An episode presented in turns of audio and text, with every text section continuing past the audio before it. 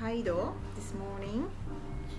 And so, Okay, so you see how small that is. So your husband went to Hokkaido. So if it gets big like that, that that's like a good level. okay. But if you say, oh, my husband went to Hokkaido. My husband gone to Hokkaido. Oh, Is it okay? Yeah, my husband went to Hokkaido would be better.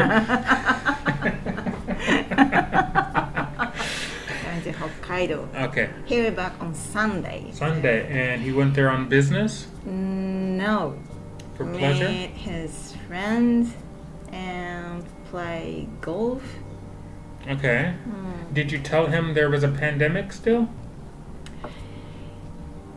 Yes, But but it's okay. It's okay? It's okay. It's okay. Maybe, yeah.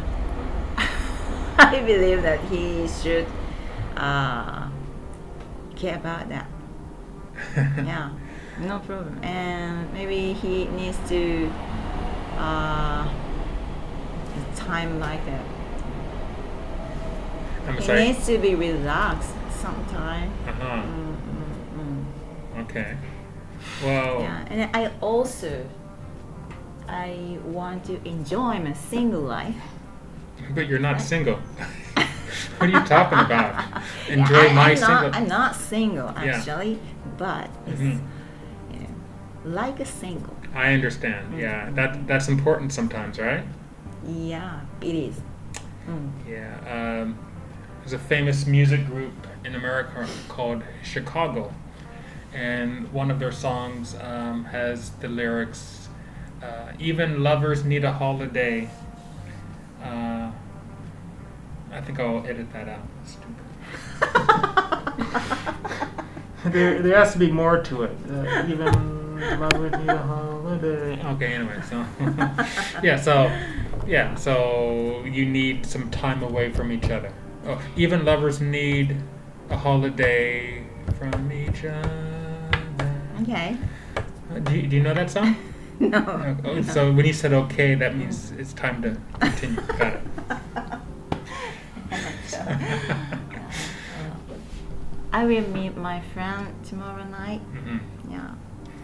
So you're just gonna have a great time un, until Sunday. Uh, you're Mm. meeting but Your friends are coming over Sunday for lunch, right?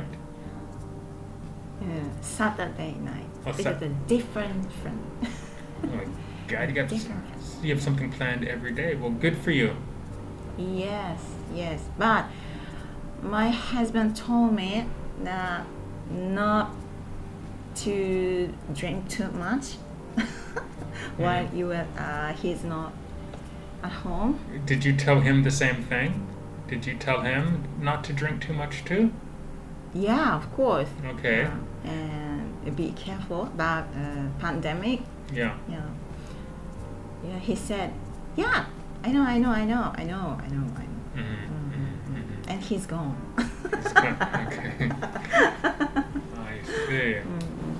But why why did you go to Hokkaido?